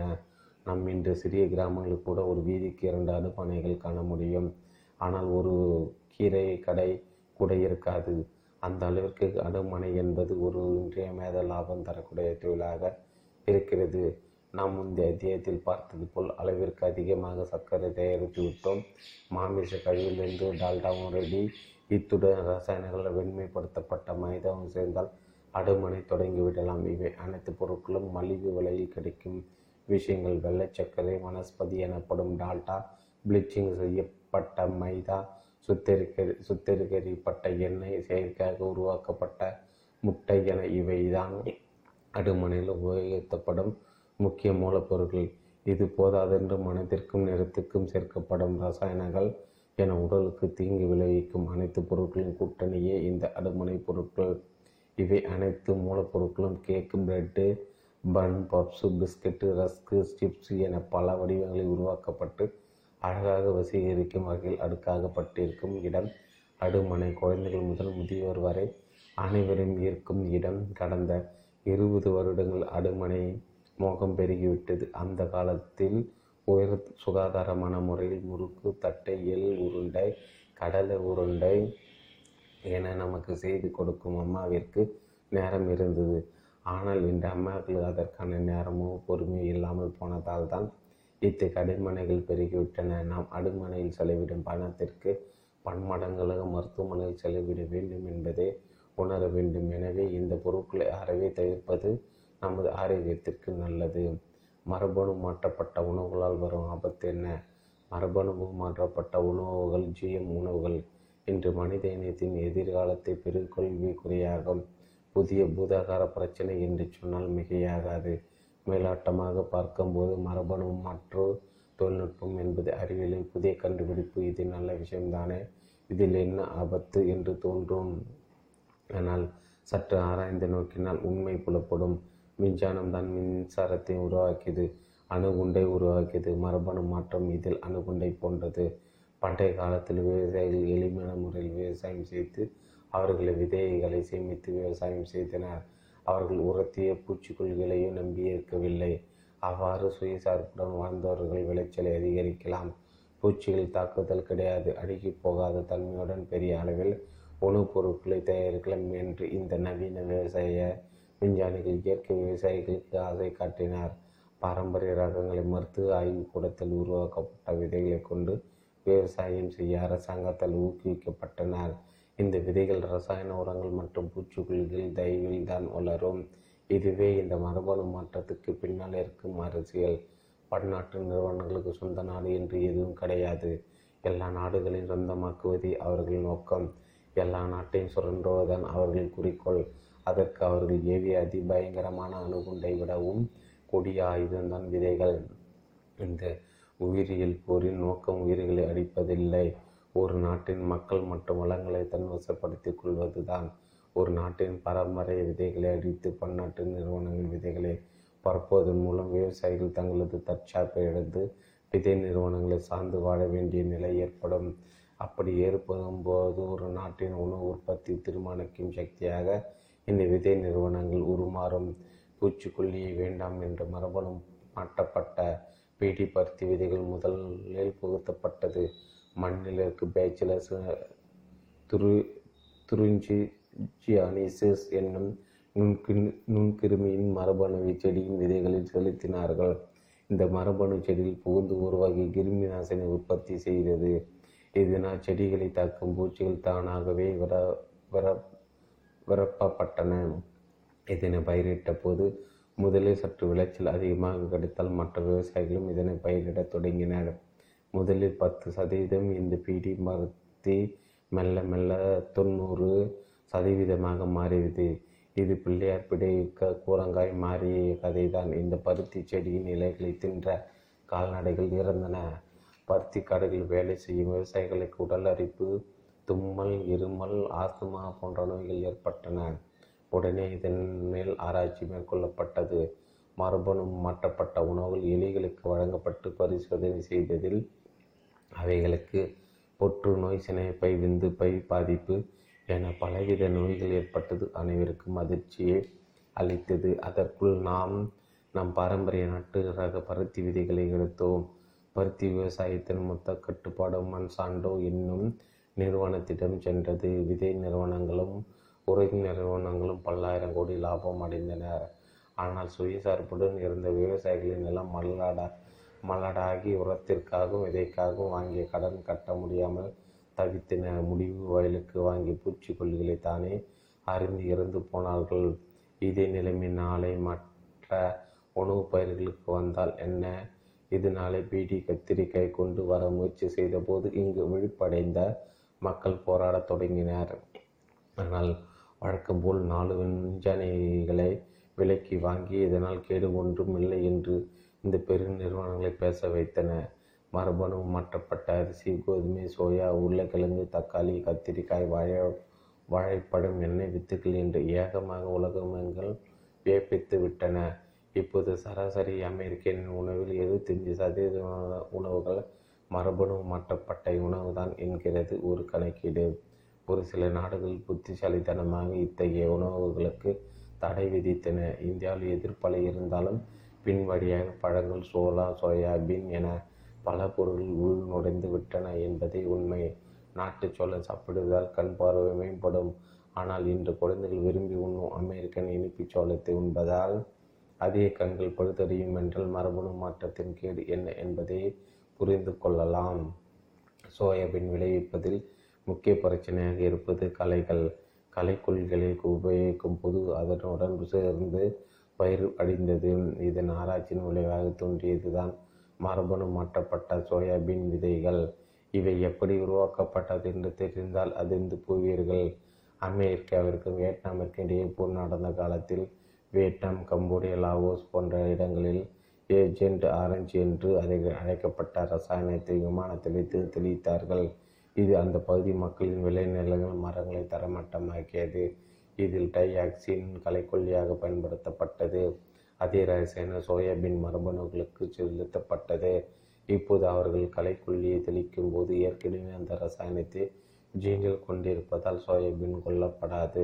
களைகள் மட்டுமே அழிக்கப்படும். இதுவே அதன் பின் இருக்கும் அறிவியல். இதனால் முதலில் மகசூல் அதிகம் கிடைத்தாலும் மண்ணையும் சுற்றுச்சூழலும் கெடுத்து விடுகிறது. மண்ணில் தங்கியுள்ள இந்த ரசாயனம் நாளடைவில் நீரில் கரையும் தன்மை உடையதாக மாறியது. இவை மண்ணோடு மிக விரைவாக கலைப்பதை பார்த்து உருவானதுதான் ரவுண்ட் அப் என அழைக்கப்படும் கிளைசோபேட்டு. இது குறித்து வலைத்தளங்கள் ஆராய்ந்தோமானால் இதனால் மனிதர்களுக்கு விலங்குகளுக்கும்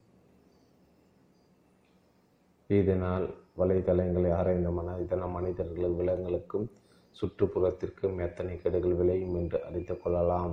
ஆனால் இதில் பல ஆயிரம் லிட்டர் சர்வசாதாரண விளைநிலைகள் பயன்படுத்தப்படுகிறது. இத்தகைய சோயாபீனை சந்தைப்படுத்த இந்தியர்களுக்கு புரதச்சத்து குறைபாடு இருப்பதால் சோயா மாவு சப்பாத்தி ரொட்டி செய்ய கோதுமையுடன் கலந்து சாப்பிடுவது ஆரோக்கியம் என்று பரிந்துரைக்கப்படுகிறது. ஆனால் உணவில் புரதத்திற்கு எந்த குறைபாடும் இல்லை. பருப்புகளை சாப்பிடுவதன் மூலம் நமக்கு தேவையான புரதம் கிடைத்துவிடும். இந்த மரபணு மாற்றப்பட்ட சோயாபீன் என்பதால் நமக்கு இரத்த சோகை முதல் இரத்த புற்றுநோய் வரை அபாயம் இருக்கிறது. மரபணு மாற்றப்பட்ட உணவுகளை உண்பதுதான் புற்றுநோய். மாதவிடாய் பிரச்சனைகள் கர்ப்ப கட்டிகள் போன்றவற்றிற்கு முக்கிய காரணம். ஒரு நாட்டின் இறையாண்மை வேளாண்மையில் இருக்கிறது. வேளாண்மை இறையாண்மை விதைகளில் இருக்கிறது. எனவே இதில் விரித்து கொள்ளாவிட்டால் விதை நிறுவனங்களில் வாசம் நமது விவசாயம் சிக்கிக்கொள்ளும். இந்தியாவில் என்ன பயிரிட வேண்டும் என்று அந்த நிறுவனங்களை தீர்மானிக்கும். இதன் மூலம் ஆயுதம் இல்லாமல் நம் நாட்டை கைப்பற்ற இயலும் என்பதை உணர்வோமாக நாம் ஓடி ஓடி செக்கு பணம் எங்கே போகிறது என்று நம்மில் பெரும்பாலான ஏதோ ஒரு மாயான இலக்கை நோக்கி ஓடிக்கொண்டிருக்கிறோம். காலை முதல் இரவு வரை குழந்தைகள் முதல் முதியோர் வரை அனைவரும் பரப்பாக ஓடிக்கொண்டிருக்கிறோம். ஆனால் எதற்காக எதை நோக்கி என்ற ஆழ்ந்த சிந்தனை இல்லாமலே ஓடிக்கொண்டிருக்கிறோம்? இந்த ஓட்டத்தில் முதலில் நிம்மதியை இழந்து பின் அதனை தொடர்ந்து ஆரோக்கியத்தையும் இழக்கிறோம். நாம் கஷ்டப்பட்டு சேர்க்கும் பணம் இரண்டே விஷயங்களில் காலியாகிறது. ஒன்று ஆடம்பரமான திருமணம் போன்ற நிகழ்ச்சியில் மற்றொன்று மருத்துவ செலவுகள். தேவையே இல்லாமல் கடினமாக சேர்த்த பணம் வீண் பெருமைக்காக ஆடம்பரமான திருமணத்தில் செலவிடப்படுகிறது. மருத்துவமனையிலோ மருத்துவர்கள் எப்போதும் கத்தியுடன் காத்து கொண்டிருக்கிறார்கள். சிறிய அறுவை சிகிச்சை என்றாலும் ஐம்பதாயிரம் ரூபாய் செலவாகிறது. இயற்கையான முறையில் நடப்பிருக்க வேண்டிய மகப்பருவ மருத்துவமனை லட்ச ரூபாய் கத்தியுடன் அரங்கேறுகிறது ஒவ்வொரு இயற்கையான விஷயத்திற்கும் நமக்கு மருத்துவம் தேவைப்படுகிறது. இதுதான் கடந்த அறுபது கால வருடத்தில் நாம் செய்த சாதனை.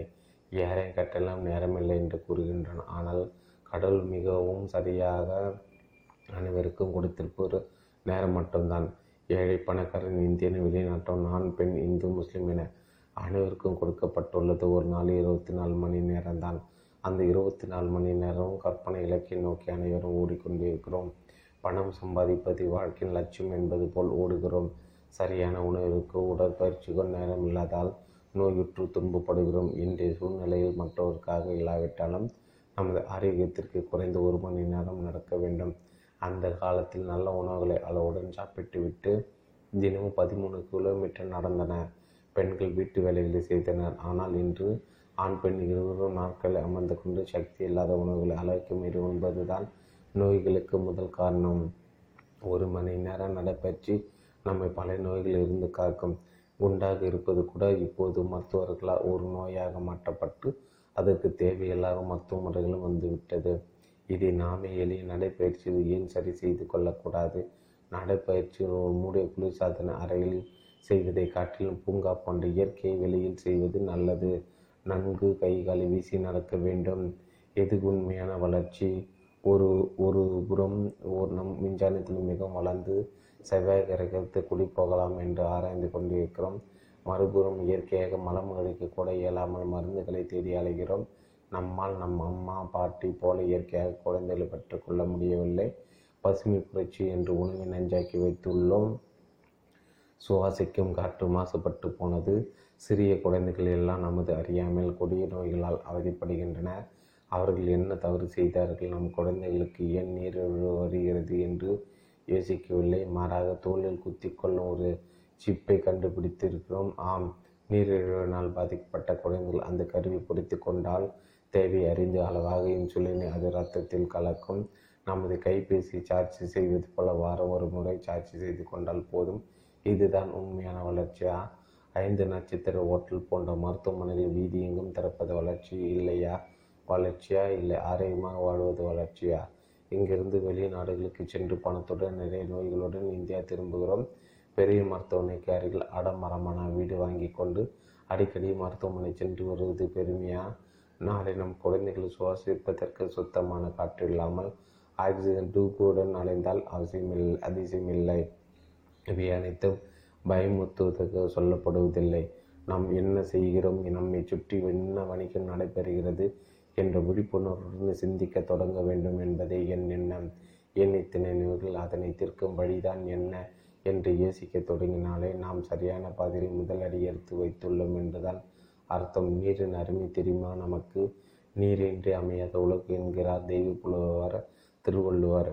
ஆனால் அந்த நீரின் அருமை தெரியுமா? நமக்கு ஒரு பக்கம் நீருக்காக போராடி முடிகிறோம் இன்னொரு பக்கம் நீர் மேலாண்மை பற்றிய விழிப்புணர்வு இல்லாதால் நீரை தேவையில்லாமல் சுரநீர் நிலையங்களை பாலைவனமாக மாற்றுகிறோம். முன்பெல்லாம் விவசாயிகள் நிலத்தின் நன்மைக்கேற்பவும் நீர் கிடைக்கூடிய தன்மை அறிந்து பயிர்களை தேர்வு செய்து விவசாயம் செய்தனர். ஆனால் இன்று விதை எதை விதைத்தால் பணம் கிடைக்கும் என்ற ஒரே சிந்தனை விவசாயம் செய்யப்படுகிறது.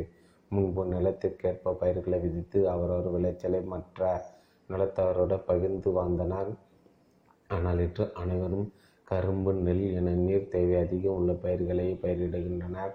நீர் தேவை அதிகம் உள்ள ஐந்து பயிர்கள் நெல் பருத்தி கரும்பு சோயா மற்றும் கோதுமை இவற்றின் தோராயமான நீர் தேவை என்னவென்று கீழ்காணும் அட்டவணையில் தெரிந்து கொள்வோம். உணவு அளவு நீர் தேவை. சாக்லேட் ஒரு கிலோ நீர் தேவை பதினேழு புள்ளி ஒன் நைன் பதினேழாயிரத்தி நூற்றி தொண்ணூற்றி ஆறு லிட்டர். மாட்டு இறைச்சி ஒரு கிலோ ஐம்பத்தி அஞ்சாயிரம் லிட்டர் ஆட்டு இறைச்சி ஒரு கிலோ பத்தாயிரத்தி நானூற்றி பன்னெண்டு பருத்தி ஒரு கிலோ பத்தாயிரத்தி நாற்பத்தி ஆறு பன்றி இறைச்சி ஒரு கிலோ ஐயாயிரத்தி தொள்ளாயிரத்தி தொண்ணூத்தெட்டு கோழி இறைச்சி ஒரு கிலோ நாலாயிரத்தி முந்நூற்றி இருபத்தஞ்சி நெல் ஒரு கிலோ எட்டாயிரம் சர்க்கரை ஒரு கிலோ இருபத்தெட்டாயிரம் சோயா ஒரு கிலோ எட்டாயிரம் கோதுமை ஒரு கிலோ பத்தாயிரம் ஆப்பிள் ஒரு கிலோ எட்டாயிரம் எட்நூற்றி இருபத்தி ரெண்டு உருளைக்கிழங்கு டூ ரெண்டாயிர இரநூத்தி எண்பத்தி ஏழு தக்காளி ஒரு கிலோ இரநூத்தி பதினாலு முட்டை ஒரு கிலோ நூற்றி தொண்ணூற்றி ஆறு பால் ஒரு கிலோ இரநூத்தி ஐம்பத்தி அஞ்சு காப்பி ஒரு கிலோ நூற்றி பத்து தேநீர் ஒரு கிலோ இருபத்தி ஏழு தண்ணீர் பற்றாக்குறை உள்ள நம் நாட்டில் தேவைக்கு அதிகமாக இந்த பயிர்களை ஏன் விளைவித்து ஏற்றுமதி செய்ய வேண்டும் என்று ஏன் யாரும் யோசிப்பதில்லை? உணவுப் பொருட்கள் பக்கம் என்றால் தொழில் தொழில்மயமாக்கல் என்ற பெயரில் நிறைய தொழிற்சாலைகள் நம் நாட்டில் தொடங்கப்பட்ட நாடு வளர்ச்சி வளர்ச்சியாவதாக எண்ணி பெருமை கொள்கிறோம். ஆனால் இத்தகைய தொழிற்சாலைகள் ஏன் நம் நாட்டில் தொடங்கப்படுகிறது என்று ஆராய்ந்தால் அவர்களுக்கு கிடைக்கும் இலவச நீர் ஒரு முக்கிய காரணமாகும். ஜவுளி தொழிற்சாலை எடுத்துக்கொண்டால் அதிக நீர் தேவை மட்டும் இல்லாமல் அந்த தொழிற்சாலையிலிருந்து கழிவு நீர் நீர் நிலைகளில் கடந்து நீர் மாசுபடுகிறது. அதிகமாக நீரை உறிஞ்சி நிலம் மலடா மலடாகிறது. திருப்பூரில் பனியன் உற்பத்தி செய்து ஏற்றுமதி செய்த காரணத்தால் அந்த ஊர் பலவீனமாக மாறியது. பத்து அடியில் ஊற்று நீர் வந்த இடங்களில் எல்லாம் இந்த தொழில்மயமாக்குவதால் ஆயிரம் அடி ஆழ்குழாய்கள் அமைத்தும் ஒரு சொட்டு நீர் வராமல் போனது. தோராயமாக ஒரு ஜீன்ஸ் தயாரிக்க பத்தாயிரத்தி தொள்ளாயிரத்தி எழுபத்தி ஏழு லிட்டர் தண்ணீர் தேவைப்படும் என்றால் அது ப என்றால் பார்த்து கொள்ளுங்கள். ஆட்டோமொபைல் தொழிற்சாலைகளை எடுத்துக்கொண்டால் ஒரு நடுத்தர வசதியுடைய கார் தயாரிக்க சுமார் ஒரு லட்சத்தி நாற்பத்தி ஏழாயிரம் லிட்டர் நீர் தேவைப்படுகிறது. எனவே இந்த தொழிற்சாலைகளை அயல்நாடுகள் நம்மீது உள்ள பாசத்தினால் இங்கு அமைப்பதில்லை என்பதை உணர வேண்டும். நம்மிடம் தண்ணீரை இலவசமாக பெற்றுக்கொண்டு அதே தண்ணீரை பாட்டில் அடுத்து ஒரு லிட்டர் இருபது ரூபாய்க்கு விற்கிறார்கள். அதை மிகுந்த சுகாதாரம் என நாம் வாங்கி அறிந்துகிறோம் நாம் அடுத்த முறை ஜீன்ஸ் அணிந்து காரில் செல்லும்போது மறைமுகமாக இதற்கு செலவான நீரை பற்றி சிந்திப்போமாக. காடு வேளாண்மை ஆதிகாலத்து மனிதன் காடுகளில் கிடைக்கும் காய்கனிகள் உண்டு ஆரியமாக வாழ்ந்து வந்தான். ஒரு கர்ப்பிணி தாய் கூட தன் சுற்றுப்புறத்தில் இருந்து கிடைக்கும் காய்கனிகளை உண்டு. இயற்கையுடன் இணைந்து இயல்பாக குழந்தை பெற்றெடுத்தாள். காலங்கள் செல்ல செல்ல மனிதன் கிடைத்ததை உண்ணாமல் வேண்டியதை பயிரிட கற்றுக்கொண்டான். நம் முன்னோர்கள் காடு மரங்கள் மலை ஆறு குளம் என அனைத்தையும் நேசித்தனர். பலவிதமான காய்கனிகள் இயற்கையான முறையில் பயிரிட்டனர். மாடுகளை கொண்டு உழுதனர். அவருடைய நீர் மேலாண்மை சிறப்பாக இருந்ததால் கோடை காலத்திலும் அந்த காலத்திற்கேற்ற பயிர்களை பயிரிட்டு வளர்க்க முடிந்தது. அந்த விவசாய நிலத்தில் நடப்பதே ஆரோக்கியமானதாக இருந்தது. அவர்களுக்கு நம்மை போல் இரத்த கொதிப்பு நீரிழிவோ புற்றுநோய் ஏற்படவில்லை. எண்பது வயதிற்கு மேல் ஆரோக்கியமாக வாழ்ந்தனர் அதற்கு பின் தான் பசுமை புரட்சி என்ற பெயரில் பெயரில் உரங்களும் பூச்சி மருந்துகளும் வந்திறங்கின. விவசாயிகள் பேராசை கொண்டு பணத்தின் பின்னால் செல்லத் தொடங்கியது தான் நம் மண்ணும் சூழலும் மாசடைந்ததற்கான முதல் காரணம் நீர் தேக்கி வளர்க்க வேண்டிய அரிசியும் கோதுமையும் எல்லா இடங்களிலும் பயிரிடப்பட்டது. அதிக மக்களின் முதன்மை உணவாக மாறிப்போனது. மக்கள் நோயாளிகளாக மாறத் தொடங்கினர். நீர் வற்றி நிலம் மலடானது இத்தகைய சீர்கேடில் இருந்து மீள்வது எப்படி என்று டாக்டர் காதா அவர்கள் நீண்ட ஆராய்ச்சிகள் பலனை காடு வேளாண்மை என்ற இந்த விவசாய முறை. முதலில் அவர் மைசூர் அருகில் ஏழு ஏக்கர் வறண்ட பூமியை வாங்கி அதில் இந்த முறையை பின்பற்றி நானூறு பயிர்களை காடு வேளாண்மை முறையில் பயிரிட்டு வெற்றி கண்டார். மேலும் வறண்ட நிலம் நாளடைவில் பசுமை நிலமாக மாறியது. இந்த விவசாய முறை குறித்த பயிலரங்களும் அங்கு நடைபெறுகிறது.